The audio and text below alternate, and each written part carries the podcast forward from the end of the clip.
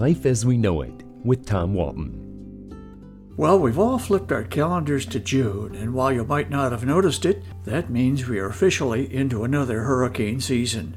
Hurricanes are not something we worry about unduly here in Ohio and Michigan, unless you count the wind and rain that often work their way north after a hurricane subsides.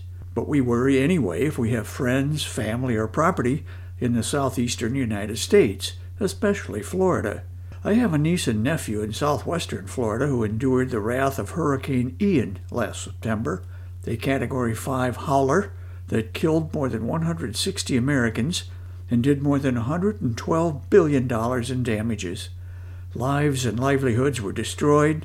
At least one town, the island community of Fort Myers Beach, was virtually wiped out. I visited the island myself after the storm passed, and I was stunned by what I saw. It was clear that recovering and rebuilding will take many years. The computer models had predicted Ian would travel up the Florida Gulf Coast and perhaps turn inland around Tampa. Ian had other ideas and came ashore early, pounding Fort Myers, Bonita Springs, and Naples with a brutality that is difficult to comprehend. The experience got me thinking about the capricious nature of hurricanes and the sometimes quaint and ironic names we assign to them.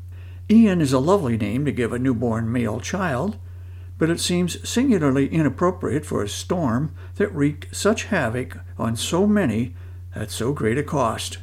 Hurricane names are chosen in advance by the World Meteorological Association, and every year I just don't get the logic they use in their selections. Here are the names already in place for the 12 to 17 named storms that are expected between now and the end of the season on November 30. Arlene, Bret, Cindy, Don, Emily, Franklin, Gert, Harold, Idalia, Jose, Keisha, Lee, Margot, Nigel, Ophelia, Philippe, Rina, Sean, Tammy, Vince, and Whitney. Well, I'm underwhelmed. I don't wish to offend anyone named Harold or Vince, those do sound like legitimate storm names. However, it's difficult for me to get too worked up in advance about a Hurricane Cindy or a Hurricane Tammy. I have no problem with calling a hurricane Idalia probably because I don't know anyone named Idalia. But I know a couple guys named Brett, and they are good and kind people. I will have a tough time accepting the attachment of their name to a devastating storm. For many years, hurricanes were given feminine names only.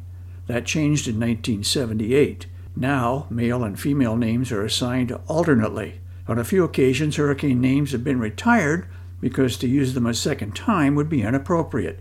Katrina, Harvey, and Irma are three of them. Ian is now on that list too. Here's a thought. I think the World Meteorological Association needs to take the next step and declare that never will a future hurricane be assigned a name previously used.